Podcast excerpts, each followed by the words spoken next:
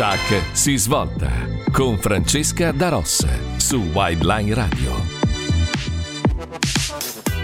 Ciao a tutti ragazzi e ragazze, sono Francesca Daros e vi accompagnerò per la prossima ora fino alle nove e mezza qui su Wildland Radio nel mio programma di si svolta. Questa sera purtroppo il mio compagno di banco è assente ma non per motivi di salute, disputare un'importante partita di basket che lo vede protagonista, quindi Mattia sappi che facciamo il tifo per te anche dalla radio. Mentre invece alla regia come al solito saluto il nostro DJ Karins. Ciao Alessandro! Buonasera a tutti, io ci sono eh.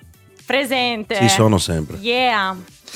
E questa sera eh, avremo come ospite una giovane ragazza di Udine, Ludovica Graberi. Vi racconto questo aneddoto brevemente. Io un po' di mesi fa ho avuto occasione di leggere su un giornale locale la storia di questa giovane ragazza che mh, aveva deciso diciamo di non nascondersi più de- dietro sorrisi tra virgolette finti o immagini diciamo da Instagram, ma bensì eh, ha deciso di, di parlare apertamente di quello che le stava capitando e di come stava affrontando quella che è una malattia che purtroppo affligge molte giovani eh, ragazze, ovvero quella dell'anoressia nervosa.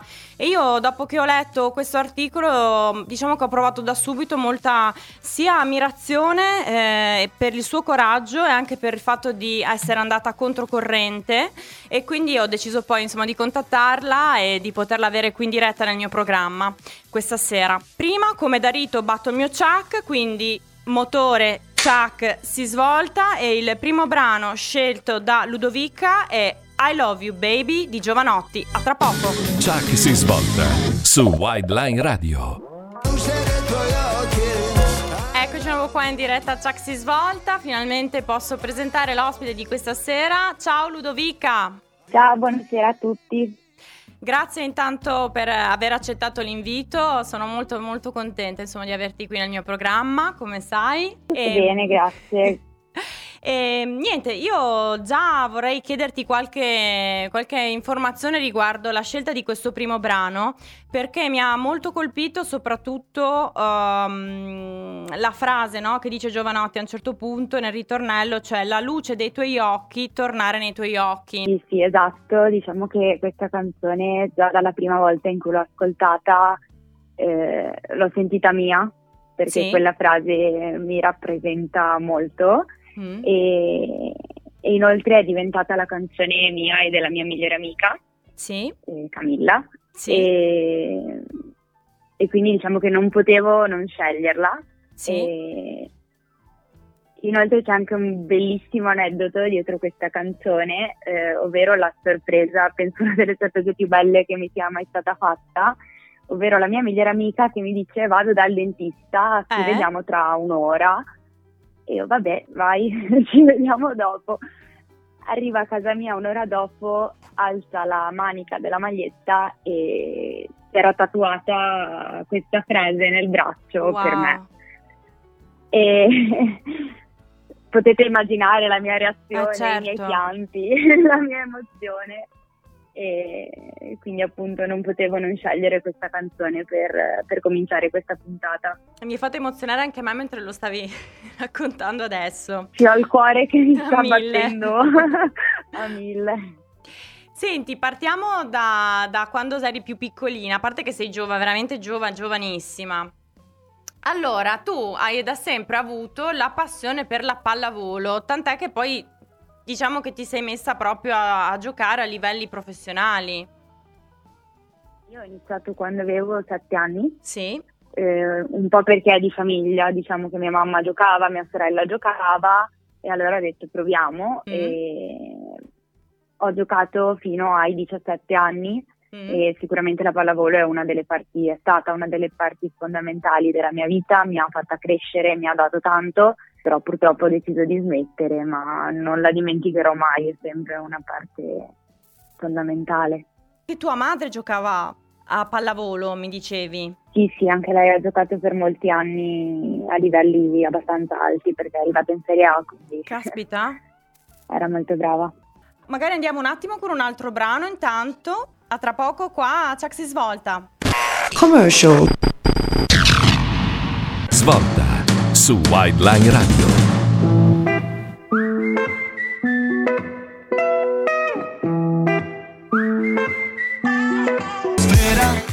Beh, bella questa canzone, ha fatto proprio una bella atmosfera come dice Gali. Eh sì, poi quando le canzoni ricordano la propria mamma sono eh. sempre più belle, eh, perché, perché questa la dedico tutta a lei. Fan sfegatata di Gali e quindi anche questa non potevo non metterla nella mia Nella tua playlist. Beh, devo dire che anch'io sono fan di Gali, quindi insomma ci stava benissimo.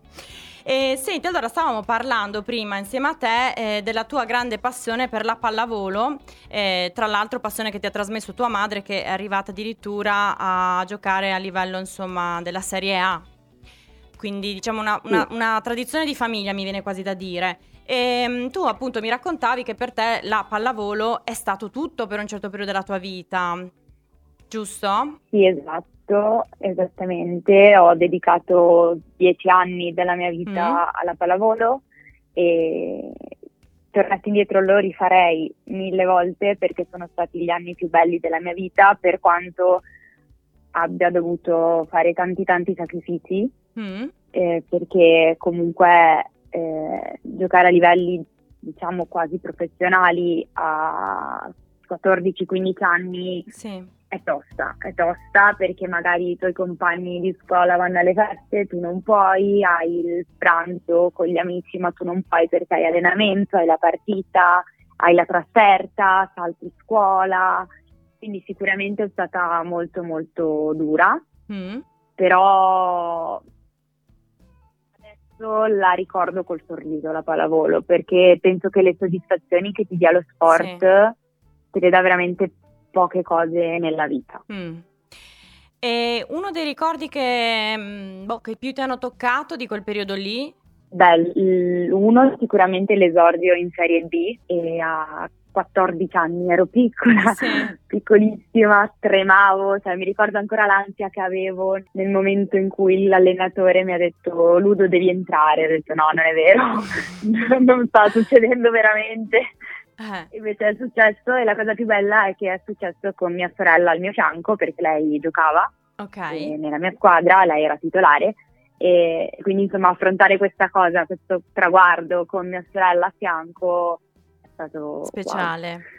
wow. Sì, E siete arrivati addirittura alle finali nazionali, no? Anche under 14. sì, anche quella è sicuramente un'esperienza fantastica. Sì. E siamo andate in Puglia, Mm, in Puglia, Mm. sì, sì. e purtroppo è durata meno del previsto perché siamo state eliminate, però già essere arrivate lì Eh. è stato bellissimo, ma mi aggancio eh, con questa cosa nel dire che come lo sport ti regala tante cose belle, ti regala Sì. anche tante delusioni, perché mi ricordo ancora il viaggio di ritorno Eh, dopo la sconfitta. Silenzioso Mm. proprio. Non riuscivamo a parlare. Ho Eravamo capito. proprio distrutte, distrutte perché una volta che arrivi lì, cavolo, sei a un passo dal sogno e vedere che svanisce tutto nel giro di una partita eh, fa male, però Mm. lo sport è così. Certo, certo, e ti prepara la vita, tra l'altro, perché è fatta da alti e bassi. Eh, sì. Eh. Ehm, E, comunque mi avevi detto che la tua squadra era stata un po' costruita, diciamo, ad hoc, no? Perché fosse una squadra, insomma, vincente, quindi, eh, insomma, c'era stato comunque Sì, un sì, grande sì, ovviamente lavoro sì. da corale, insomma, da parte di diverse persone. E, e tu in quel Sì, periodo sì, proprio ti, ti dividevi tra lo studio e la scuola. Perché, insomma, anche a scuola ti impegnavi moltissimo, sei stata sempre una persona che si è sempre data molto in tutte le cose che, che ha fatto. Sì, esatto, sono sempre stata determinata e non ho mai usato la scusa dello sport per eh, evitare magari di essere interrogata, di fare le verifiche. Eh, ho sempre fatto il mio, Sì. Mm, non andavo benissimo eh, a scuola, devo essere sincera, soprattutto i primi anni, poi sono migliorata, Sì. però ho sempre fatto il mio e ho sempre dato il massimo, quello sì. Eh. E senti, la tua giornata tipo all'epoca com'era quindi? Giusto per farci un'idea. Perché detta così uno dice, boh, uno va alle partite, sì, però prima delle partite c'è un lavoro duro da fare. Sì, allora diciamo che durante la settimana era anche abbastanza tranquillo perché, vabbè, in realtà andavo a scuola, pranzavo, studiavo e poi Mm. la sera avevo allenamento solitamente due ore, due ore e mezza, Mm. Eh, dalle 7 alle 9, 9 e mezza. Mm. Il problema era il weekend, soprattutto mh, eh, quando ho iniziato a giocare anche con la prima squadra, perché eh, magari si giocava il sabato sera Mm. con, eh, con le giovanili, la domenica mattina con l'altro campionato di giovanili e la domenica sera con la prima squadra.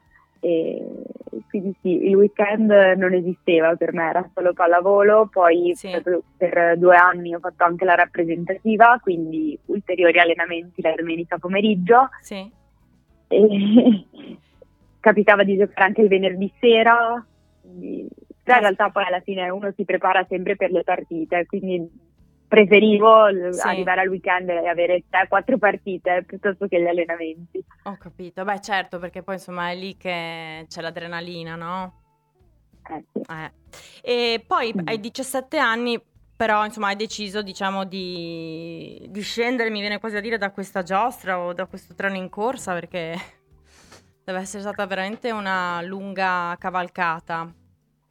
Eh sì, ho deciso di smettere perché purtroppo non era più un divertimento Mm. per me, ma era diventato un peso, appunto perché ero piccolina. Ero Certo. piccolina ed ero stata catapultata in questo mondo forse più grande di me Sì. e, e quando mi sono resa conto che non andavo più in palestra felice, Sì, eh, ho preferito mollare e dedicarmi ad certo, altro. certo.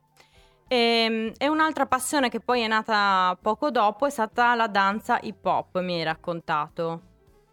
Esatto, ma diciamo che ho sempre Mm. avuto il pallino per la danza, ho Mm. sempre ballato in casa da piccolina, infatti sono piena di video da piccolina dove Sì. ballo, quindi è una passione che in realtà c'è sempre stata, ma che eh, era stata messa da parte Mm. perché non avevo tempo materiale per poterla coltivare. Quando ho mollato pallavolo ho- detto perché no, Certo. ero già grande, eh, Sì. non avevo mai fatto danza, quindi avevo tanta ansia, Mm, però ho detto proviamoci, non l'ho mai vista come una cosa da fare in modo professionale, ma puro divertimento e così è stato, ho trovato anche delle persone bellissime tra l'altro. e- Che ti hanno insomma stati- aiutata sì. A esprimerti, perché comunque la danza e tutto ciò che è artistico è un modo per esprimere ciò che portiamo dentro. Sì, sì, sì, sì. Mm. E poi arriviamo a un periodo intorno forse all'anno del Covid in cui hai iniziato a soffrire un po' di ansia, giusto? Sì, Mm, esattamente, nel giugno 2020. Sì. Quindi Eh, in realtà il Covid era appena appena- forse eravamo appena usciti dalla, quaran- dalla prima quarantena, da- dalla Sì. seconda. E tu avevi già finito le superiori e avevi iniziato un lavoro nelle assicurazioni in quel periodo, giusto? Sì, esatto, Mm. come commerciale, Mm, lavoro che però non mi piaceva molto sì. Che però insomma e hai... che mi ha portato... Sì, Ho, ho- ho continuato per un anno sì. e in realtà mi ha insegnato tantissimo. Mm, Mm, cioè, entrare nel mondo del lavoro mi ha completamente cambiata, cioè mi ha fatto proprio crescere. eh, responsabilizzare. livelli- Eh, no, sì, sì, ho capito cosa vuol dire la vita, perché Mm. eh, non è tutto rosa e fiori come magari nel periodo de- delle scuole in cui l'ansia più grande è studiare per la verifica, Mm. diciamo così. E, e quindi sì, ho continuato quel lavoro per un anno Mm. e fino a quando ho deciso di licenziarmi e- Sì, perché appunto mi stavo rendendo conto che non, non mi rendeva felice, stavo male sì. e, e forse anche un po' quello che poi ha un pelino influito sulla mia malattia. Sì, Cioè tut- un, un insieme di cose Certo. ovviamente, ma eh, tra quelle c'è sicuramente anche questo. E Anche Certo. l'ansia magari di deludere un po' i miei genitori Mm. perché comunque era un buon lavoro, Mm. eh, sicuro Mm. c'era l'ansia. Poi ansia inutile perché poi i miei genitori sono felici se io sono felice. Certo, certo. Sì, forse diciamo che da quello che insomma è emerso fino adesso sei una persona altamente performante, ecco, viene da dire. E, ehm, e quindi un po' capisco questa, questa, cosa di non voler deludere, ma che poi alla fine noi pensiamo che siano le aspettative degli altri, ma che magari gli altri non, non hanno nessuna aspettativa nei nostri confronti e ci amano a prescindere da quello che facciamo. Solo che noi non lo sappiamo spesso, no? Sì, esattamente. Mm. Avevi raccontato che avevi sempre avuto un po' un rapporto, tra virgolette, complicato col tuo corpo, mm, forse già anche dal periodo della pallavolo, no?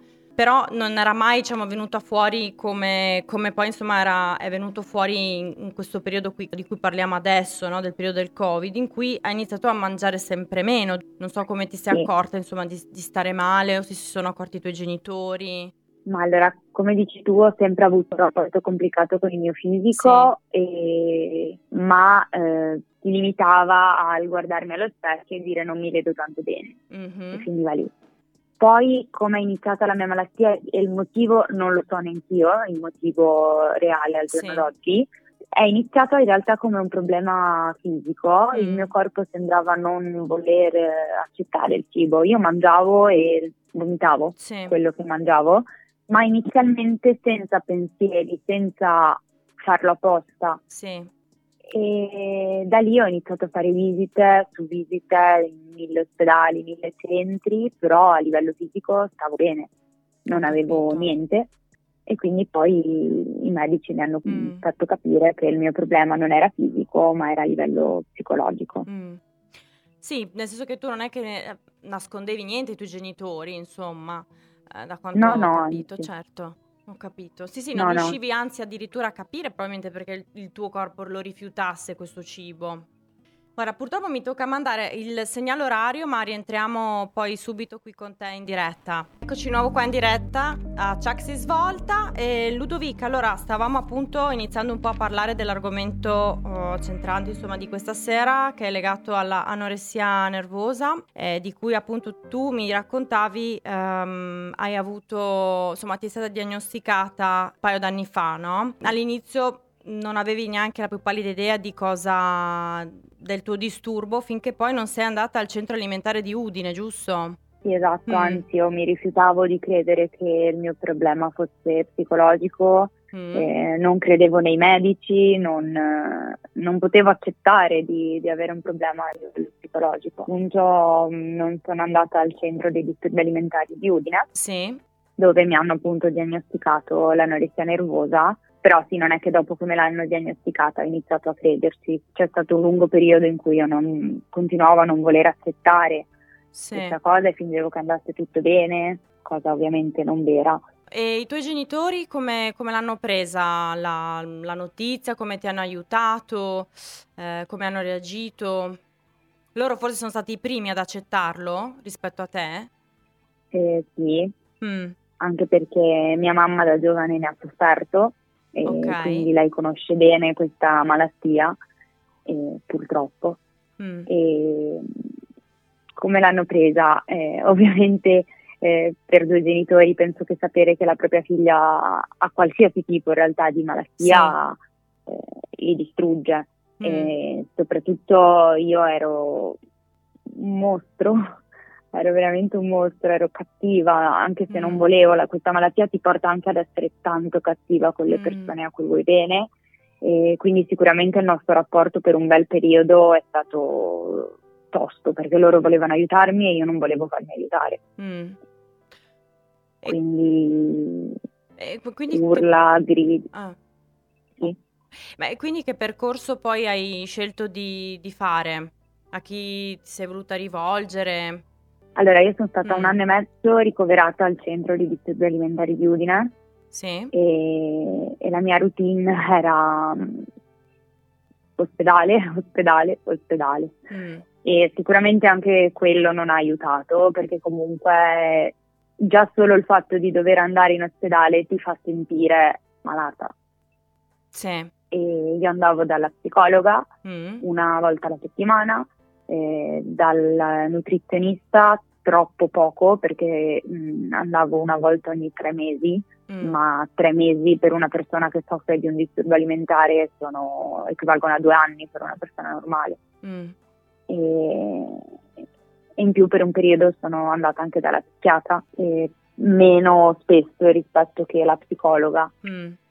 e andavo più o meno una volta al mese. Beh, e tu nel frattempo però con- continuavi a dimagrire, Sì. nel frattempo di questa terapia, perché poi hai iniziato anche volontariamente a, a non mangiare. Esatto, Eh. perché Come mh, mai si è innescato poi questo meccanismo? Ma eh, non saprei dirti perché Sì. precisamente, ma è come se il mio corpo si fosse abituato a non assimilare il cibo Sì. e ogni pezzettino in più che mangiavo mi sembrava di aver mangiato come alla cena di, di Natale con i parenti. Mm. Penso che il motivo sia che il mio cervello si era abituato a quella quantità di cibo, tutto quel cibo in più non andava bene e Mm. quindi si sono innestati in me dei pensieri che io chiamo la vocina. Sì, sì, raccontaci questa Che non sono vocina. altro che sì, la vocina che con la mia psichiatra abbiamo chiamato alien, perché è un po' come un alieno, un mostro che, che è dentro di me, Mm. che ti, ti assilla tutto Mm. il giorno, Mm. che ti dice che mangiare è sbagliato, che ti fa i complimenti se, se salti un pasto, eh, che ti porta a camminare, a correre, a vomitare, se, mangi- se Mm. credi di aver mangiato troppo. ehm, ti insulta, ti, ti fa credere di non valere niente se Mm. mm, mangi un pezzo di pizza, eh, se sì, eh, non- è difficile da spiegare, è difficile da credere anche che possa essere possibile una cosa del genere, Mm.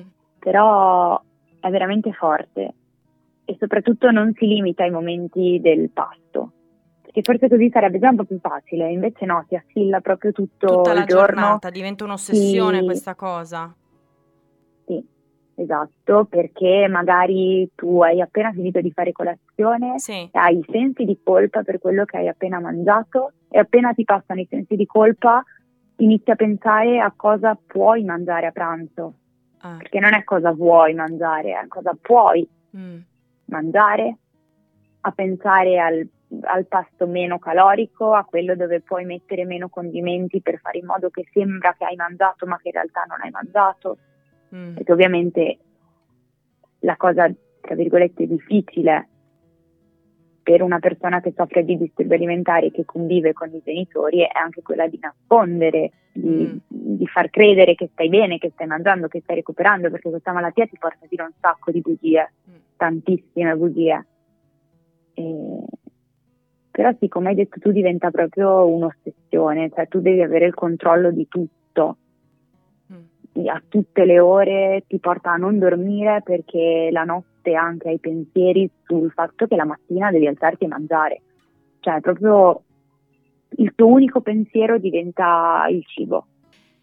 Parallelamente, eh, però, a questo dimagrimento ehm, sono anche iniziati i complimenti della gente che in realtà ricevevi già da prima perché sei una bellissima ragazza, anche insomma, molto intelligente, molto solare, con un sacco insomma di, di voglia di vivere. eh, insomma.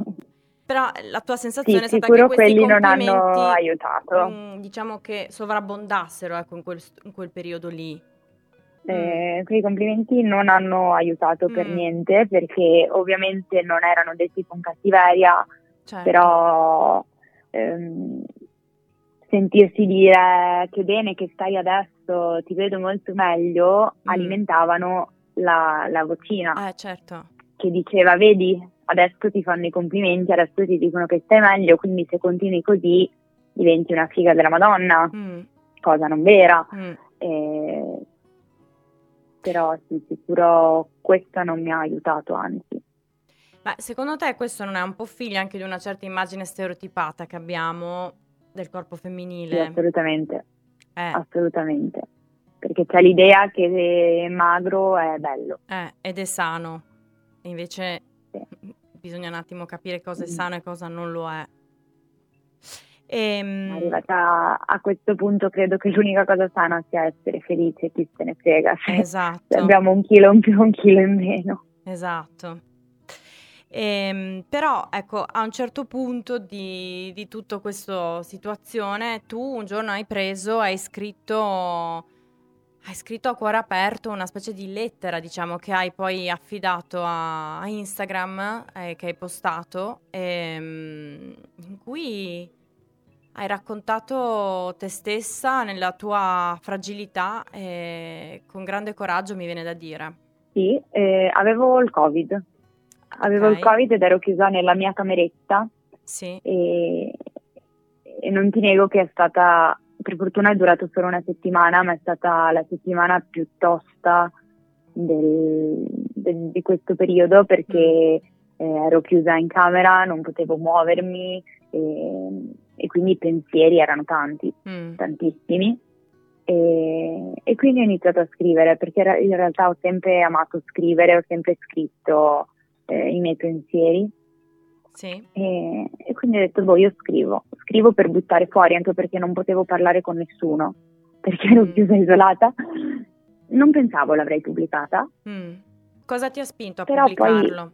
mi ha spinto a pubblicarlo la voglia di guarire, nel senso Mm. che eh, ero stufa di tenermi tutto dentro, Mm, di continuare a ricevere commenti indesiderati dalle Mm. persone, di nascondermi, di dover mentire mm, e, e quindi ho detto basta, cosa devo nascondere? Sto male e non ha senso nascondermi dietro a sorrisi finti, non ha senso continuare a far finta di niente mm. e, e quindi ho detto basta, lo pubblico. È stato tutto un- in un secondo, L'ho- mi ricordo ancora che l'ho scritta quando sono uscita dalla camera perché ero finalmente negativa, l'ho letta ai miei genitori Sì. E... E i tuoi cosa hanno... Si sono emozionati? Cosa ti hanno detto quando li hai... Tanto. Eh, tanto e sono stati tanto tanto orgogliosi di me mm, eh, perché comunque sanno che non è facile, sanno quanto ho cercato di nascondere il fatto che stessi male, però volevano che io facessi questo passo. Perché comunque avere una consapevolezza così della malattia credo che sia il primo modo per fartela superare. E, e quindi sì, loro sono stati molto orgogliosi di me. E anche a tua sorella l'hai let- l'hai letto? E mia sorella se l'è voluta leggere da sola, Mm. non ha voluto che gliela leggessi io perché ha detto che così l'avrebbe capita meglio, E però sì, l'ha letta anche lei prima, di- prima che venisse pubblicata e oltre ai miei e a mia sorella anche la mia migliore amica l'aveva letta prima. Mm. E della tua scelta di pubblicarlo, gliel'avevi mm, comunicato o l'hai fatto e senza così? insomma, No, poi- glie- gliel'avevo, gliel'avevo comunicato, Mm, sì, sì, mm, sì. mm. Beh, insomma, E comunque lo- ho ricevuto il loro appoggio Eh. perché hanno detto se è quello che ti senti Sì. devi farlo. sì. Anche perché oltre che per me l'ho fatto per poter aiutare tante persone Sì, e, e quindi ovviamente anche loro erano felici di questo. certo. E dopo questa pubblicazione hai ricevuto messaggi di persone, insomma, che si trovano nella stessa situazione o magari anche di genitori che avevano figli eh, in questa stessa situazione che magari non sanno come parlarsi e comunicarsi, no? Perché purtroppo è effettivamente una malattia che ti porta, tra virgolette, a mentire, senza però volerlo veramente. E ho ricevuto tantissimi commenti e che non mi aspettavo, cioè tutti positivi. Avevo tanta paura di ricevere critiche perché comunque esporsi Mm. così tanto eh, è sempre un rischio. Certo. Invece ho ricevuto tantissimi messaggi positivi che tra l'altro mi hanno dato una forza incredibile. Mm. E, però sì, come hai detto tu, ho ricevuto anche messaggi da parte di genitori eh, che mi hanno chiesto un aiuto e sicuramente quelli sono stati quelli più apprezzati, senza nulla togliere ovviamente a tutte le persone che mi hanno scritto per starmi vicino, però l'idea di poter aiutare un genitore a, Mm. o anche ragazze che ne soffrono, perché ho ricevuto anche messaggi di ragazze che, ragazze e ragazzi, perché non è solo una Eh, malattia esatto, che colpisce le diciamo femmine. anche questo, ci sono anche ragazzi. Eh, Esatto. Ehm, E, sapere di, in piccolo di poter aiutare eh, sicuramente è stata la sensazione più bella. mm. E Mi è forse... successo anche da poco di incontrare un ragazzo in discoteca che mi ha riconosciuta Sì, e mi ha detto che il mio messaggio ha aiutato molto sua sorella sì. e io sono scoppiata a piangere Eh. in discoteca perché veramente sentirsi dire una cosa del genere ehm, ti riempie il cuore Sì. in una maniera esagerata. Sì. Ma sai, io penso che dietro gli schermi in realtà ognuno di noi ha dei piccoli grandi problemi da affrontare nella propria vita, no? Il problema è che ci è stato insegnato che, mm, che tutte le difficoltà non, non si possono mettere fuori, mettere a nudo per farsi aiutare, eh, che farsi aiutare da Esatto. deboli, invece, se- invece è proprio il contrario. Perché in realtà tutti abbiamo qualcosa da Esatto. risolvere, quindi forse dicendolo ci si può aiutare a vicenda, a venirne fuori, no? Una mano aiuta l'altra. Sì, e io ero la prima in realtà a credere che mostrare le proprie debolezze fosse sbagliato quasi. Mm, Eh, infatti io non parlavo, non, non raccontavo mai i miei problemi. mm, Eh, poi una volta che sono andata dalla psicologa, ho- durante questi anni, ho capito che in realtà è molto più difficile ed è molto più da persone forti mostrare le proprie debolezze Eh e chiedere aiuto. Perché chiudersi in se stessi e non dire niente e nascondersi dietro sorrisi finti è facile. Eh sì. Eh sì, poi ci si crea una specie di avatar, no? Una maschera, eh, e ci si crea un personaggio Sì, sì, immaginario esatto. che però non sei tu. Eh, Esattamente. E quindi è come non vivere in realtà. Non vivi ciò Mhm. che sei veramente, ciò che senti dentro. Senti, par- partiamo con un altro brano eh, dei Backstreet Boys, I Want It That Way, che mi ricorda un po' la mia super giovinezza. E poi ci aggiorniamo qui su Chuck si svolta. A tra poco! Eccoci nuovo qua in diretta a Chuck si svolta insieme a Ludovica Graberi. Ehm, mentre mm, mandava questo bellissimo brano dei Backstreet Boys, eh, mi sono ricordata di una frase che tu avevi detto, che tu avevi detto che tu avevi scritto in questo famoso post, che era stata diagnosticata sì, anoressia nervosa due anni fa, ma eh, che eri sotto peso grave da otto mesi. E poi hai aggiunto, questo non mi rende meno malata prima e più malata ora. Che cosa volevi dire? Sì, esatto, questa frase penso che sia mh, la frase alla quale tengo di più nel mio post, Mm, perché purtroppo la gente che non ci passa e non conosce bene la malattia pensa subito che eh, un'anorettica sia magrissima, ma non è vero, perché l'anoressia è in primis una malattia psicologica. mm, Quindi non è detto, appunto, come ho scritto nel mio post, a me è stata diag- diagnosticata due anni prima, però io per un anno e mezzo sono stata normopeso e anzi, come ho detto, continuavo a ricevere complimenti su quanto stessi bene fisicamente, eccetera, eccetera, però io ero malata. mm. Nessuno lo sapeva perché a livello fisico non si vedeva. Però anzi, forse è stato ancora, cioè stavo ancora peggio a livello psicologico piuttosto che adesso che sono molto molto più magra. E quindi sì, questo sicuramente è l'aspetto che più voglio far capire alle persone, che l'anoressia non vuol dire essere sottopeso, l'anoressia è una malattia psicologica, che Mm. poi abbia dei riversamenti sul fisico, È è, una ovvio. conseguenza. Esatto, è una conseguenza, però non è che se una ragazza soffre di anoressia e pesa più chili rispetto a un'altra è più malata e meno malata. Mm. Questa cosa è proprio da, da cancellare credo che sia la cosa che le persone non riescono ancora a capire. Mm. Sì, perché magari si punta a dire facciamola mangiare, ma non è perché ti faccio tornare normopeso che allora tu hai risolto il tuo problema. Esattamente, Mm, mm. esattamente. Poi magari può andare a somatizzare da un'altra parte, cioè se c'è un disagio, è il disagio che deve essere, tra virgolette, risolto. Sì, perché come mi dice sempre la mia psicologa, Sì. il cibo è eh, la conseguenza, ma non è la causa, quindi vuol dire che comunque ci sono delle problematiche interne che il tuo Mm. corpo ti fa capire attraverso, cioè rigettando sul cibo, però Mm. il cibo è la, la conseguenza, Mm. il sintomo potremmo dire. Tu, mm, in questo momento della tua vita, in che fase ti senti? Cioè, comunque sei in una fase di guarigione? O...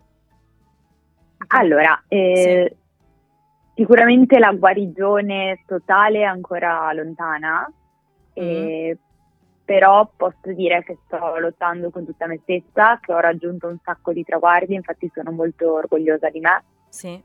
E Questa la guarigione purtroppo c'è ancora?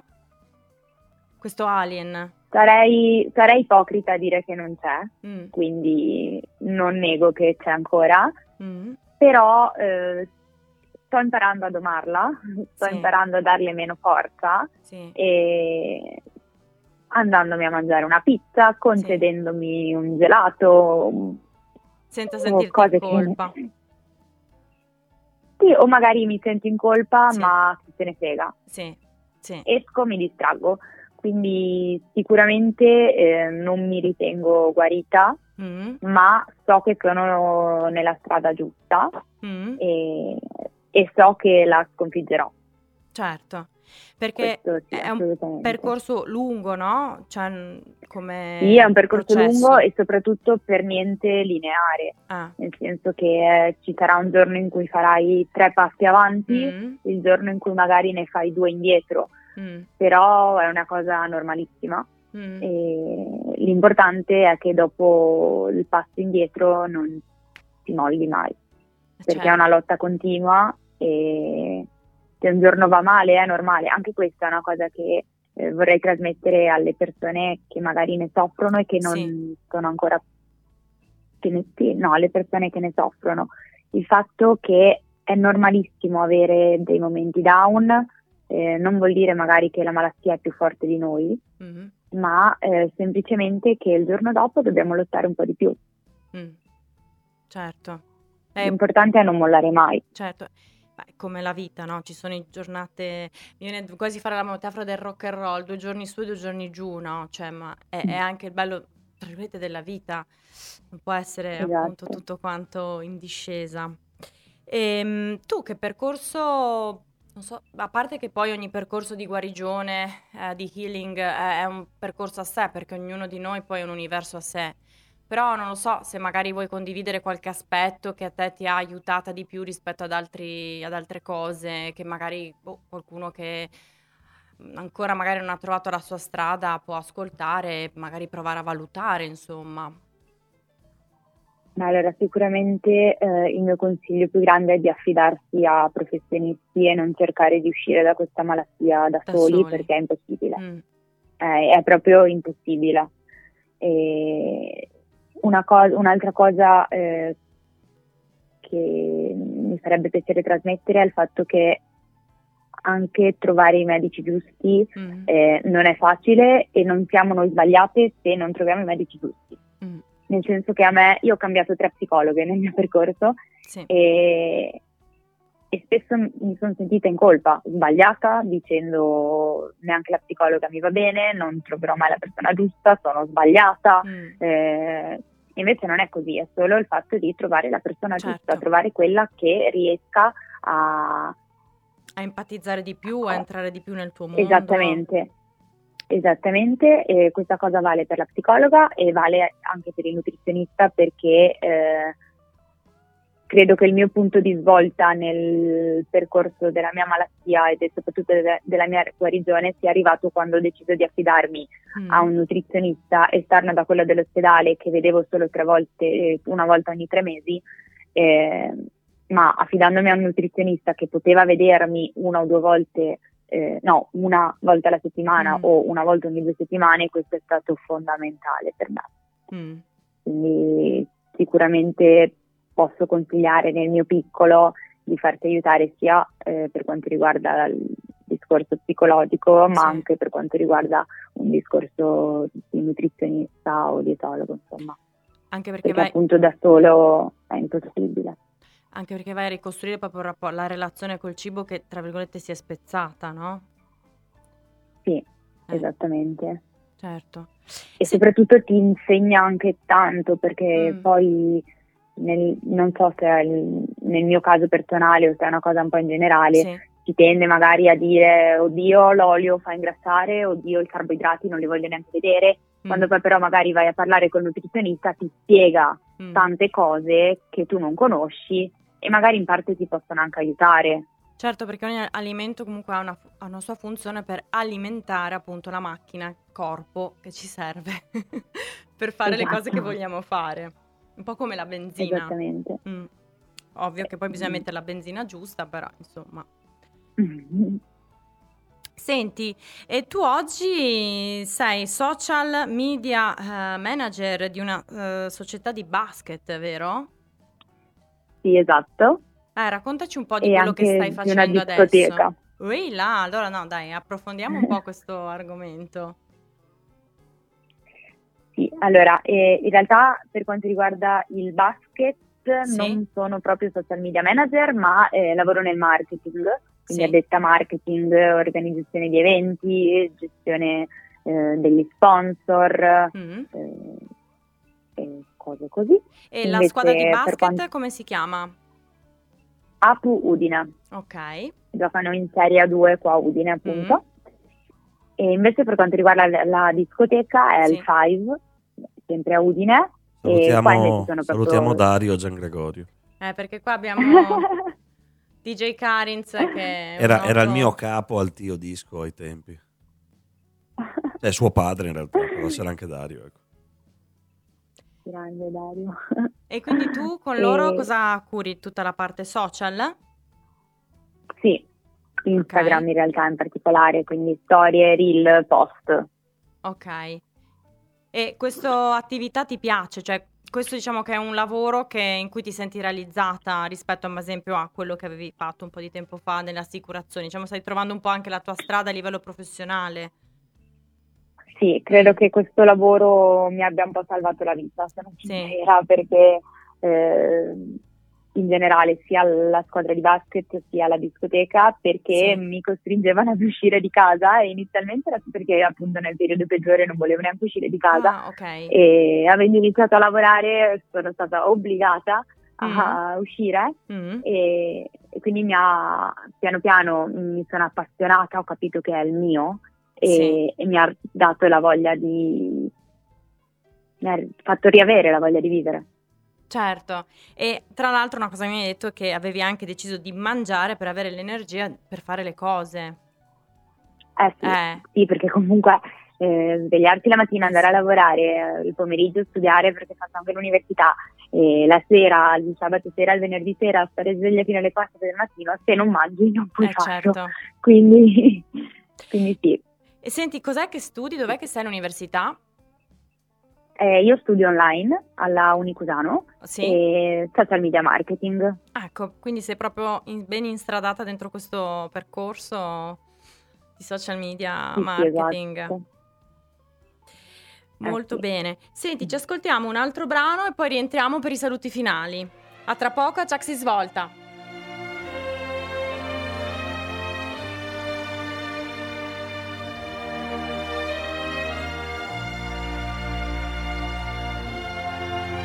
Eccoci nuovo qua in diretta a Chuck si svolta. Ludovica, abbiamo scelto come brano di chiusura High dei Lighthouse Family. Chi ti ha ispirato questo brano?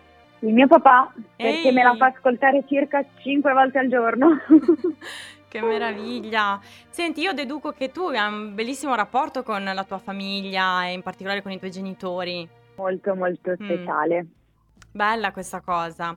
Quindi diciamo che mh, colgo anche l'occasione un po' per sfatare il mito del fatto che ma spesso e volentieri no, si, si, punta sempre il dito sulla famiglia, sui genitori, se c'è qualcosa che, che tra virgolette insomma, non, non, va al figlio, non è sempre così. E, ehm, anzi, invece ci sono dei genitori che veramente sono degli angeli che ci accompagnano nella nostra crescita e, ed evoluzione, insomma, ecco, come mi pare di capire sia nel tuo caso. A me i miei genitori mi hanno salvato la vita, quindi... Ah. oltre ad avermela donata, me l'hanno salvata in questo periodo difficile, sì. nonostante io fossi, come ho detto prima, un mostro, loro non mi hanno mai abbandonata, quindi assolutamente sfatiamo questo mito. Assolutamente sì, e li saluto anche io, anche se non li conosco. E senti, siamo un po' in chiusura, cosa vorresti aggiungere eh, o dire insomma a chi comunque ascolterà anche questo che è il podcast del programma? cercare di non ascoltare gli altri, Mm. ma di vivere la propria vita eh, seguendo solo noi stessi, perché le persone parleranno sempre Mm. e non gli andrà mai bene quello che, che faremo, quindi chi se ne frega, lasciamoli parlare eh, perché la vita è una Sì. e dobbiamo godercela assolutamente. Mm. E, Concordo. e invece a chi sta attraversando un periodo buio Sì. dico di non mollare mai, Sì. di continuare a lottare sempre perché la vita è il dono più bello e non dobbiamo permettere a niente nessuno di togliercelo. Bellissimo. Io mi accingo a salutare anche il nostro DJ Karins, grazie Alessandro per essere stato qui con noi questa sera. Grazie a voi. E Ludovica, grazie mille per essere stata veramente qui mia ospite, grazie di cuore. Grazie a voi per la bellissima esperienza, è stato un piacere. Batto il mio chuck di chiusura, finisce qui anche questa puntata di Chuck si svolta, a giovedì prossimo, un abbraccio a tutti da Francesca da Ross. Adesso su Wildline Radio, Chuck si svolta. 你和我一起逃走。